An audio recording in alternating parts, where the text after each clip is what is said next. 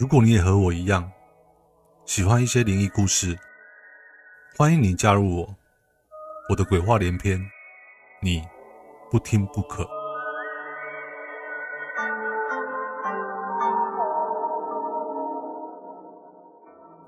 今天这则故事是一位不可认识的朋友所亲身经历的，故事是关于他年轻时在女友的租屋处所遇到的真实灵异故事。也因为发生了这件事，让他更加的确认，原来平常他所感应到一些奇怪的事情，都是真真实实的灵异感应。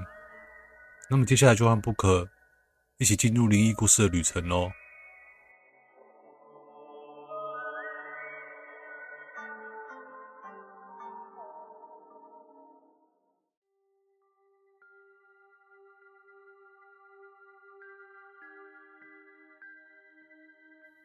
我叫 David， 我想跟你分享一个我真实发生的故事。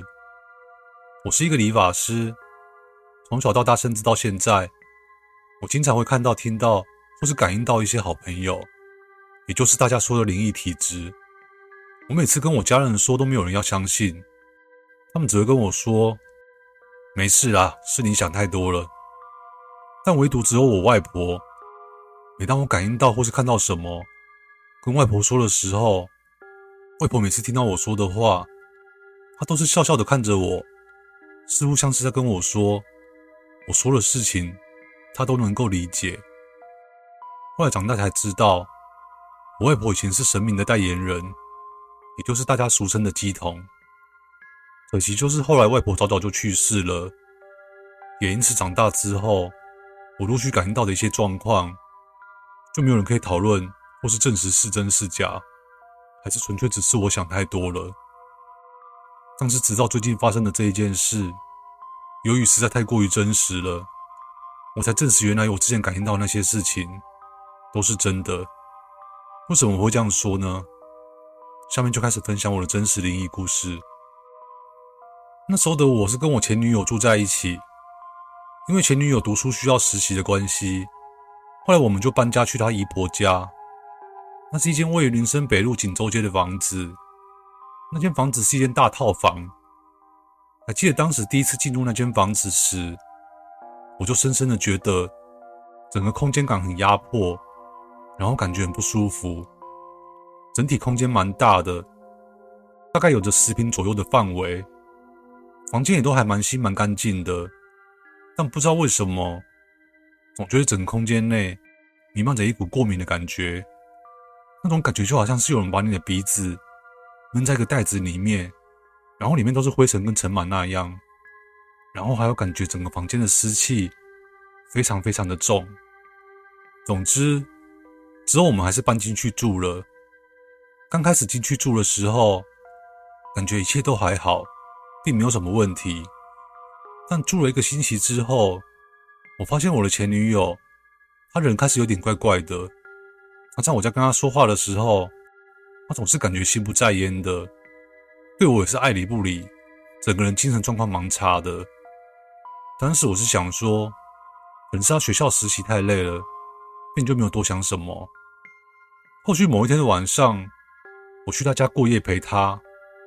那天晚上从我到他家的那一刻开始，就觉得整个人很不对劲，感觉压迫感很重，整个人感觉心神不宁的。后来实在是很不舒服，便想说冲个澡会不会比较好一点。随后我就进去浴室冲澡了。我随手把身上的护身符拿下来放床头，洗完澡之后便早早入睡了。整个睡觉的过程中，我一直睡睡醒醒的，没办法睡得很好。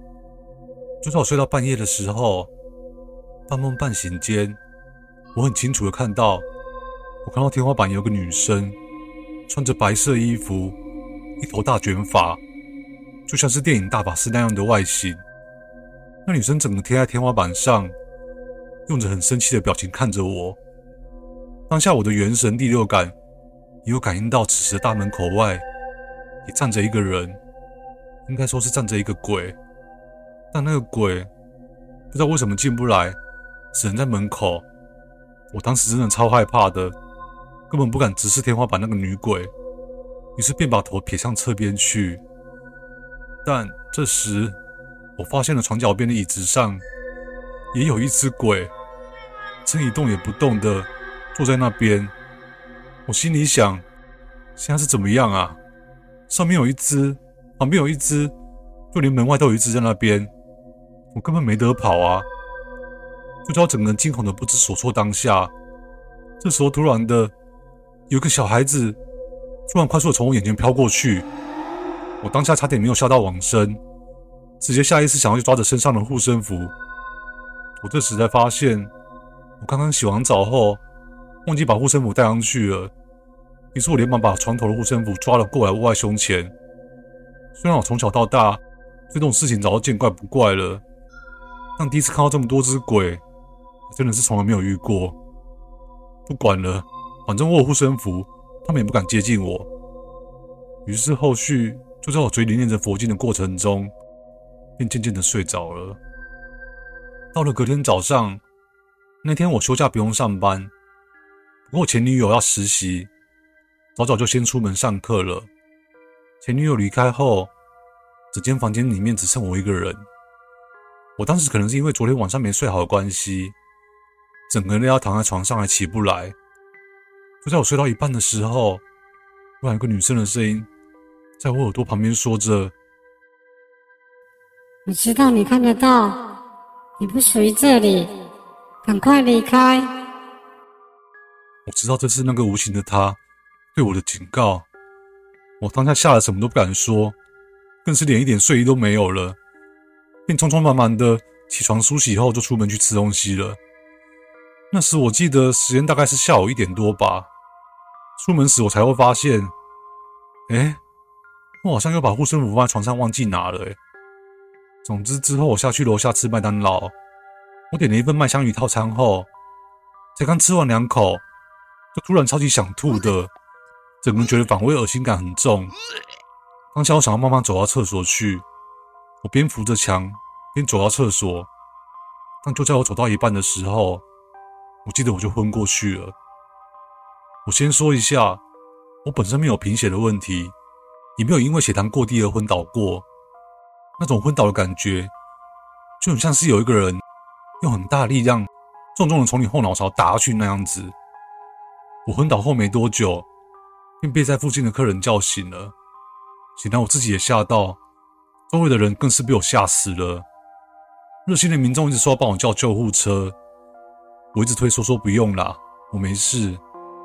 但旁边用餐的人说：“不行啊，你的嘴唇跟脸色都发白了，一定要去医院看看啊。”后续救护车到了之后便把我送到医院了。到了医院检查后，医生也说不出个所以然，只说一切都正常，没有什么问题啊。反正后续出院后，我就连忙跑回去住屋处拿护身符，随后便连忙离开了。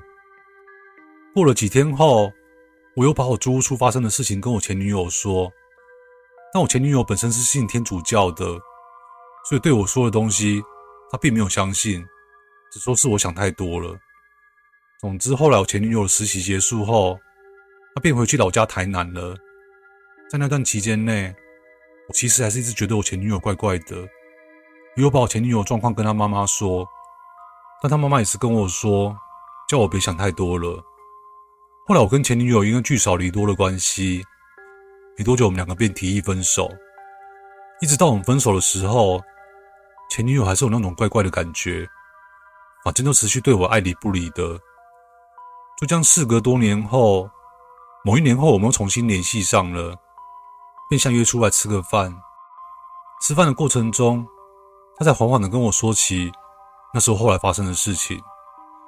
前女友说，自从我跟他分手后，他妈妈也觉得他怪怪的，就带他去找老师看看状况。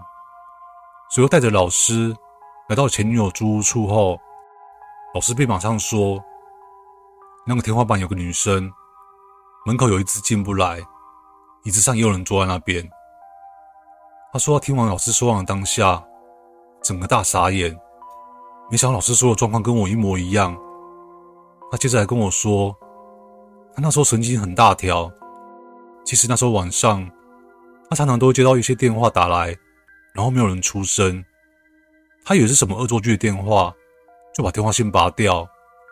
还有天花板的灯，常常都会有那种滋滋的声音，还会一闪一闪的。他还想说可能是线路老旧的关系，反正他就是没有想那么多。我听完后整个也是傻眼了，没想到他的神经这么大条。所以这件事也让我证实我自己，这么长久以来的时间，遇到看到或是感应到的事情都是真的。我遇到好兄弟们通常只有两种，一种是需要我帮忙的，一种是路过不小心被我看到的。我也不知道我的敏感体质是从何而来，会不会是隔代遗传至奶奶那边呢？这个我就不清楚了。以上就是我个人的亲身经历，故事说完了。